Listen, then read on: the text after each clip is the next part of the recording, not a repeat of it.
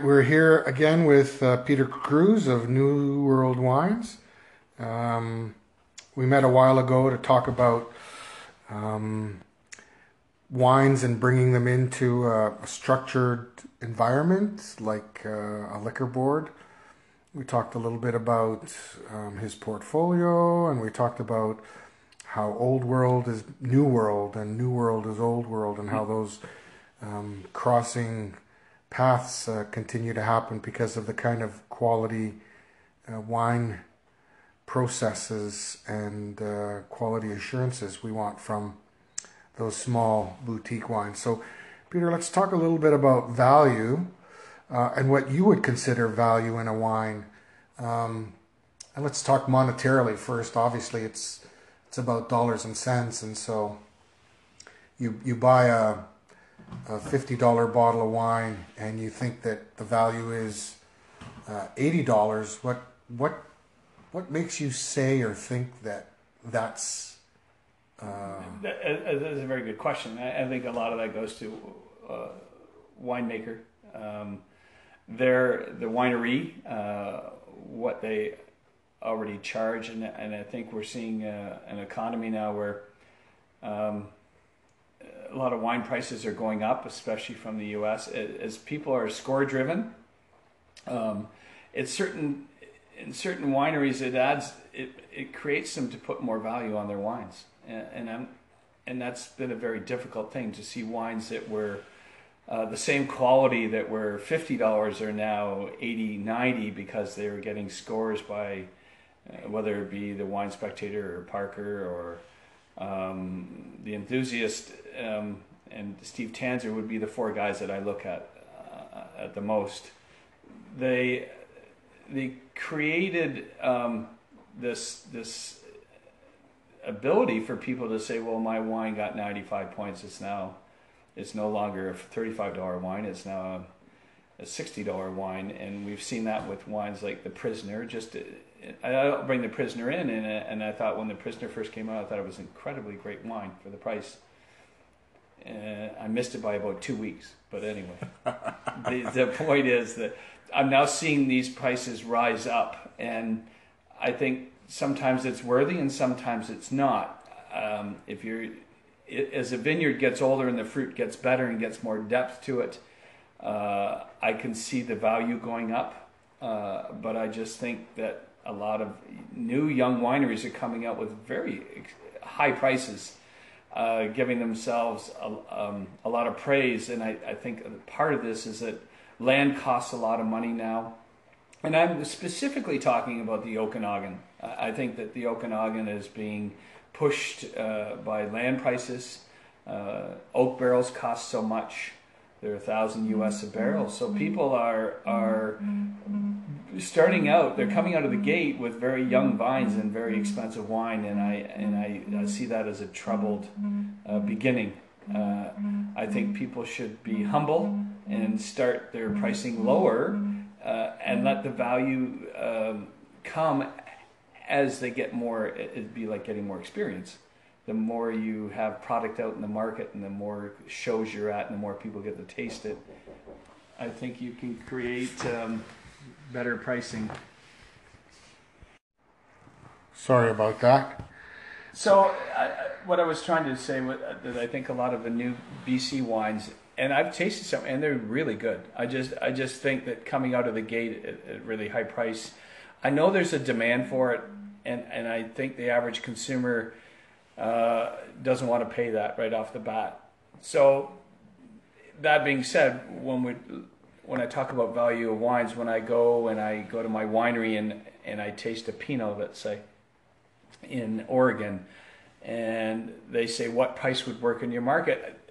That's when I start talking about value of wine, and when I taste a wine, I go like that would normally be thirty-five or forty dollars in our market, and if you give it to me for X, I can get it at twenty-seven ninety-nine, twenty-eight dollars. To me, that's great value because I'm I'm finding a wine that delivers what an expensive Pinot would cost for half the price. Mm-hmm. I'm not saying that those other wines are twice as good, but they are better because they have a lot more substance to mm-hmm. them. but I think for the average consumer uh, that looks at Pinot Noir from Oregon in the wine stores, they're going to go, "Oh my God, these wines are really expensive," and I think that scares people away.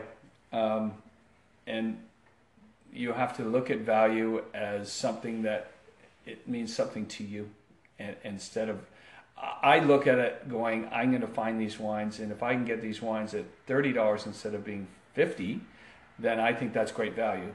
And when I go to my wine shops, I go, this wine used to be, when it first came in, it was sixty dollars, and now it's twenty five. To me, that shows that the wineries are willing to work with me because they want their wines in this market, but they also want the consumer to buy them.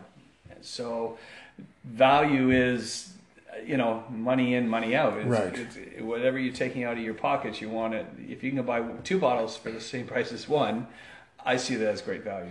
And characteristics. So you spoke briefly about like good pinots or good wines having characteristics. Um, and you can say that those characteristics run true of um, other wines, and that's where the quality comes in because you get those characteristics from the fruit at a value price. Yes, I, I mean, we know that you can buy a wine and it tastes good, but it it's really we would call it more one dimensional. Right. It, it, it starts nice, but it doesn't really do much. Where these wines that we've been importing, you let it sit in your glass, and you know, 20 minutes later, the wine has changed. It's opened up a bit. More air is is causing this wine to be different, and those are the things that we look for. And and as people are enjoying their meal, they're going, "Wow, this is really." Opening up and I love that because it means that the wine has the ability to not just stay in its youthfulness it can it has some ability to show the terroir, the um, and the winemaker that knows how to blend a great, you know, Cab Merlot, Cab Franc. If he can, if he can put a wine together that changes over your course of your meal, that to me is another great value. If if you're spending two hundred dollars, you expect that to happen. If you're spending thirty, you're going. That's great that that happened. Right. Um, and we're spoiled. We have so many wines in this market from all over the world, and everyone has the same passion as we do. I mean, these agents are finding unique things, and we're like, "Where'd you get that?" You know, we're we're we're enemies, but we're also friends because we're trying to compete for the same uh, wine list, and it's difficult when you see wines on a wine list and you know who the agent is and you're like oh i should have you know. Been here. Been here. And but our job is to keep showing and trying to grow. And and i think through through these kind of podcasts it might be a, a new venue for us to to uh, open up our our portfolio to people to have them try the wines to see sort of um, what uniqueness is out there coming from uh, a company that probably not a lot of people have heard of because we're not, you know, mainstream. I'm not on the back of a bus or anything yet. So. Well, even when I Google uh, wine reps, uh, there's no New World Wine that comes up. It's all the other wine reps that come up. So. Well, that's because I'm not really a wine rep. I'm more of a importer slash uh, company owner, even right. though I don't. My company is controlled by right. other identities. Right uh, we'll get into that some other day. But uh, to go back to value, I think it's always about what you perceive as value. Um, and there are people that have uh, they spend quite a bit of money on wine because they like name brands, and I, I find that pigeonholing yourself into um, and, and, there's so many other wines from the same region from great winemakers um, buying the same fruit that are a third the price. And people are, oh, I'd rather have that one. And I, I get it. I understand how that happens. But I think the, the, my favorite thing to do is to go to parties and, and just put wine on the table and let people pour it. And then they go, wow, we're, we're, we're you know, tell me about it. Right. And I think I wish I had That was close. Wow.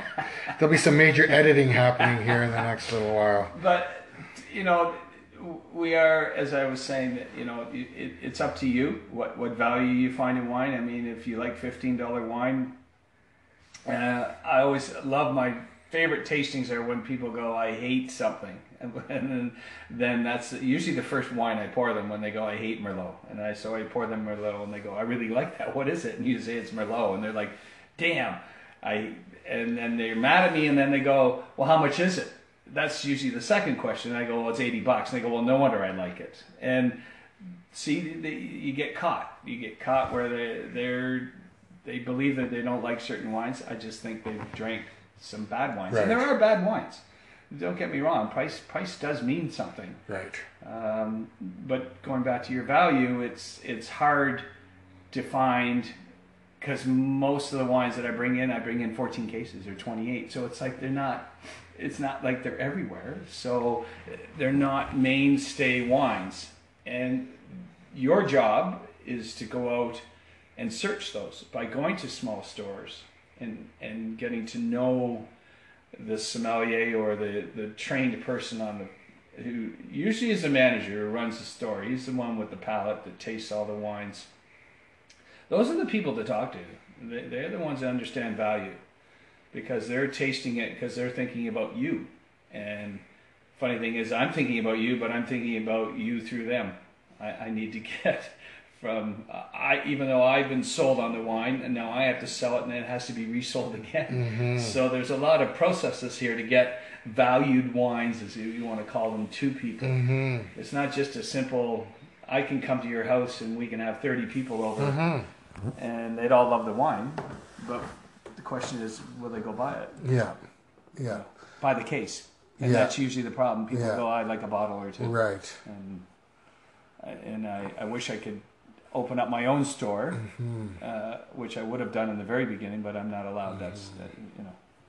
Yeah, and I, I, I hear what you're saying because I think even, you know, in a previous podcast, I talked a bit about a, a wine strategy and what that might actually look like, and I've talked to you about wine strategies, even from a value perspective, because basically you can buy a case of wine and not pay some of the top up Yes, if you buy it by the case. if you buy it by the case, Yes. as opposed to individual. yes, and everything is available from the liquor board Right.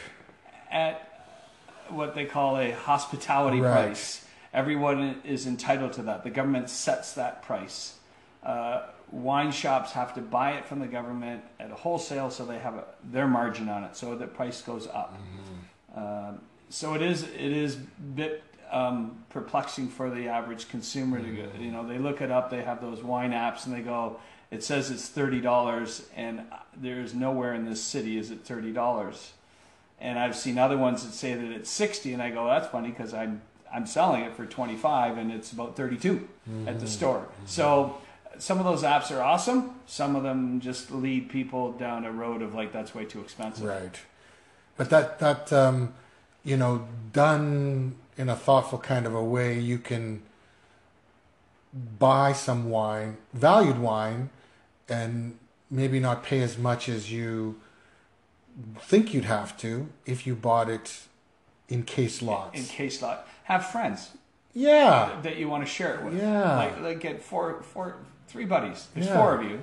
You get three bottles each. Yeah. and it's not that huge of an investment. No. but I, I think you get much better pricing. Uh, it's because it's been we've been that's just the system we're in, and everyone is in the same boat. We can't change it. There's no way around it. Forget Alberta. It's not. It's gosh, it's too much in shipping. but a lot of people go to Alberta because they think it's cheaper, and I think there's better value here in BC. Uh, I think there's, and to go back to value, I think there's some incredible BC wines that are a great value for the money. Um, and I think, um, Do you have a couple that you can? well, I right now I represent Arrowleaf Cellars here in in uh, the mainland, and I think for for the value for their for their wines, uh, they always consistently shine. They're clean, wonderful wines, made with uh, under twenty bucks. I, I don't, you know, I, I I've been selling them for fifteen years, and the the consistency has been there from day one, and the, they keep winning tons of awards. They're an amazing family. Um, and we have another one, Crow's Nest, out of the Similkameen Valley, that uh, is starting to show some really great promise. Um, and I'd love to have a lot of BC wines, but I think I'd be competing with myself. Right. So I'm doing, you know, Winfield or Lake Country is one region with Arrowleaf, and some Similkameen with uh, Crow's Nest to have uh, just different taste profile. And I think that those two, for me, under twenty dollar wines, th- that that's great value. And BC, I think we all think BC first, which is wonderful. Uh, and then when you start enjoying those wines, then you start looking at uh, other value out of you know Oregon, Washington, and California. California is the, the toughest one to find really because of my portfolio itself, because uh, I'm more in the, the high end boutique thing uh, in California. Well, there's lots of, as you know and I know from our trips down there, there's lots of um, boutique wineries, Harlan, Screaming Eagle. Yeah, You can name a thousand more that are all, you know, eight hundred, a thousand dollars a bottle. and is it worth it? And well, again, you know, let's talk about value. Is Yeah. are you getting value for that? Well, I For I, some people, they are. well, I would argue that and Yeah. say that I could probably open up two bottles of wine side by side, blind, and one of them would be those wines, and I could probably find a fifty or a hundred dollar bottle of wine from that region that would Would, give com- would compete. give that wine a run for its money. Yeah. No, I, I would. I, Because there's so many of those little wineries down there. I would totally agree. The, the, the, you know, you can go all around Napa itself, and you'll find Mm-hmm. great value. I just think that land is very expensive. Again, we're going back to trying to make a wine at a reasonable price. Mm-hmm. They you find a lot of California wines because they're getting fruit from different regions. Paso Robles. Paso Robles, uh, Mendocino, Mendocino. um, uh, you know, other areas, Sonoma, where f- land isn't as expensive, so it's you know it's two hundred and fifty thousand dollars an acre to buy a piece of land in Napa. Mm-hmm. Well, how do you make a wine? Well, it's, it's not not rocket science No, that uh, no, it's if if you can get so much fruit off of that acre, it it's all relative to the cost that you put into that Yeah, acre, five tons right? per acre. So five tons, two hundred and fifty thousand. You're not getting much fruit, and you're no, paying a lot more than you you're would, about three hundred a bottle right, right? there. Yeah, So, you know, um, if if that's what it is to break even, then you, yeah, you got to raise the price to make some money. And again, wine or farming is about making money too, because we we need to understand that these guys are hardworking farmers. That- That's that's a lot of work, you know, planting, irrigating, pruning, and then hoping Mother Nature doesn't let you down. you know, along the way during those Yeah. uh, clinical and uh, serious seasonal uh, things that happen, right? And that and then we go to value when you when you mention you know Napa. Let's go to someplace like Argentina or Chile, where the land is not nearly as expensive, but they have the same kind of growing conditions. Same with Portugal and Spain. Um, there's a lot of you know areas that are emerging that are not typically known as wine regions, but they're making some great wines, and we're seeing lots come into this market. That's cool. Yeah. So we talked a little bit about your portfolio, but now we're going to ask you to personally highlight.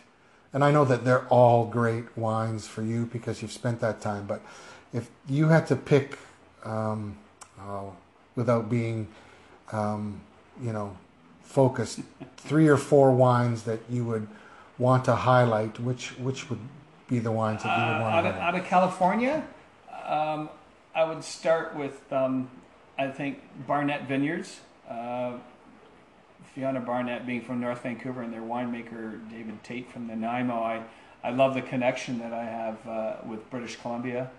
Um, her uh, Fiona's brother is actually a friend of mine that we didn't figure it out until he was wearing a Barnett cap once, and I'm like, I because his last name is Hutchinson, so I didn't see the the, The connection. the connection, and then it was kind of funny. But I've been selling their wines for at least 15 years, and I love the family, love where they are, and they're on Spring Mountain, and they're old school. It's just a beautiful house on the top of a hill with a winery built in at 2,000 feet of elevation. Um, and then I go when I send people to Napa, I send them to Barnett and I send them to Darioush. And Darioush is the, is the polar opposite. It is what hard work can do. Uh, over many years, Darioush Khaledi built this beautiful uh, winery. It looks like a Persian palace. Uh, and he came to America with nothing and built himself into a multi multi millionaire and but very humble man. So I send you the two contrasts. One is over the top, and the wines are wonderful, and and de Barnett where it's casual and really laid back, but just beautiful wines as well. Uh, I think if I go to Sonoma, I would do my Kistler and my Flowers would be my two uh, out of Sonoma. I think I'm very lucky to have those two incredible wineries. Kistler is um, known in America as one of the greatest Chardonnays and Pinot makers in, in America. There's other guys that are coming up that have uh, knocked at the door, but I think consistency wise, they're always there. And Flowers is um, making incredible wines at, really good pricing in our market. So, mm-hmm. And the liquor board carries them, and I'm, I'm, I'm happy about mm-hmm. that too. Let's let's talk about Washington State because it's so close. Um, yeah, Washington is um, was the one that really I thought would take off for me in the beginning, but I, I realizing that I'm so close. It's it's our neighbor so close that we have so many uh, Seattleites coming up and they see the pricing because of our our uh, taxation that they get a little upset. So finding great value out of Washington. Now, that being said, uh, I, am very lucky to have uh, wineries like DeLille and Betz. Um, and and now I have uh, Andrew Will, which I think is a real coup, is a really culty little, uh, incredible winemaker. Sheridan is another one that has always been uh, extremely popular with uh, my people that love my portfolio. And now Basel Cellars is um, really showing promise with uh, coming into this market with great pricing for really good wines. Um, and I have others, but I think that those those are the ones that stand out. Uh, I think they all deliver um, uniqueness. Um, and I'll throw one last one. Page, Page Cellars. His, he, I bring in a cab from him from Red Mountain. That uh, he's a pilot from Winnipeg, and he just has a love for wine. And um, I get back vintages from him, so it's wonderful getting older wine that's already lost some of that super grippy tannin for uh, an area called Red Mountain, which is big and powerful. Big. Yeah. Lots of great uh, little wineries yeah. from that. Yeah, region. there's a thousand wineries in Washington, so having uh, a top four or five is is really mm-hmm. nice to have in your book. And Oregon, um, the new one, David Hill and Chenin and Lachini would be the three that come to my mind. Mm-hmm. Is there an old world wine that you're um, excited to bring and try and uh, have? Uh, my um,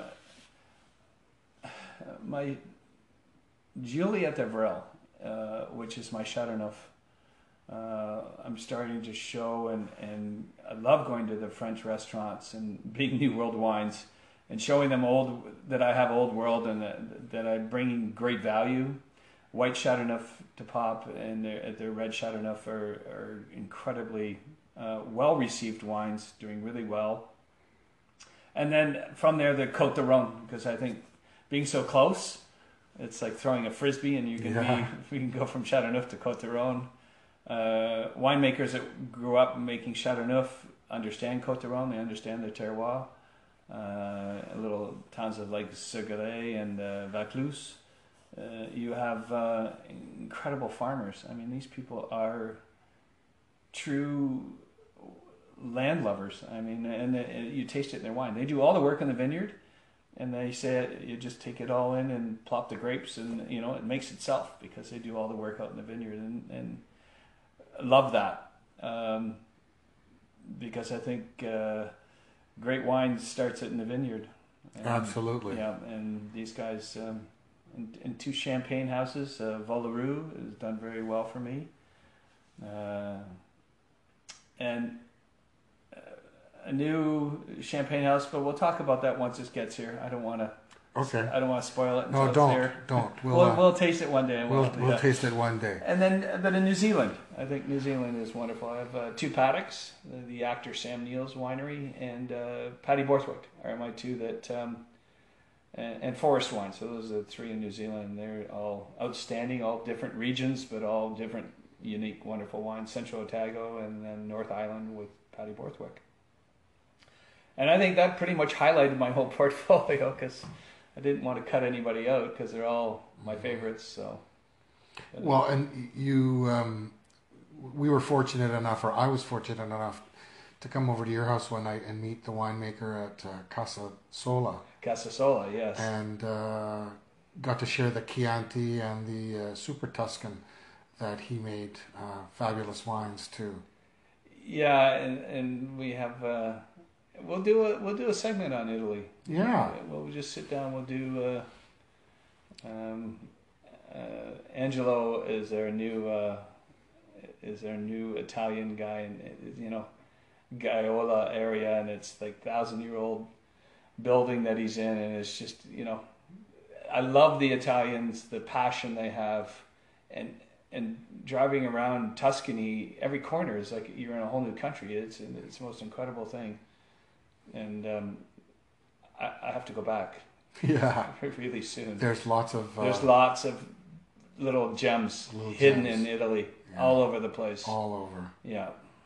All right. Well, thanks, Peter. And um this is uh, Claudio signing off for Wine Chatter. Remember, wine pairing and wine sharing. Bye for now.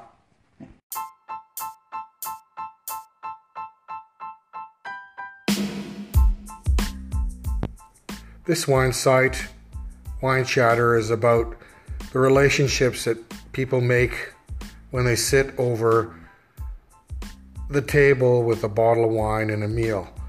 And the beauty of that is that you build relationships from the conversation that you have when you're having a wonderful meal with a bottle of wine. And putting those two things together, the wine and the food, is the ultimate relationship that you could share with a friend, with family, with a stranger. Stay tuned for more info and updates about wine pairings and wine sharing on Wine Chatter. Thanks for listening.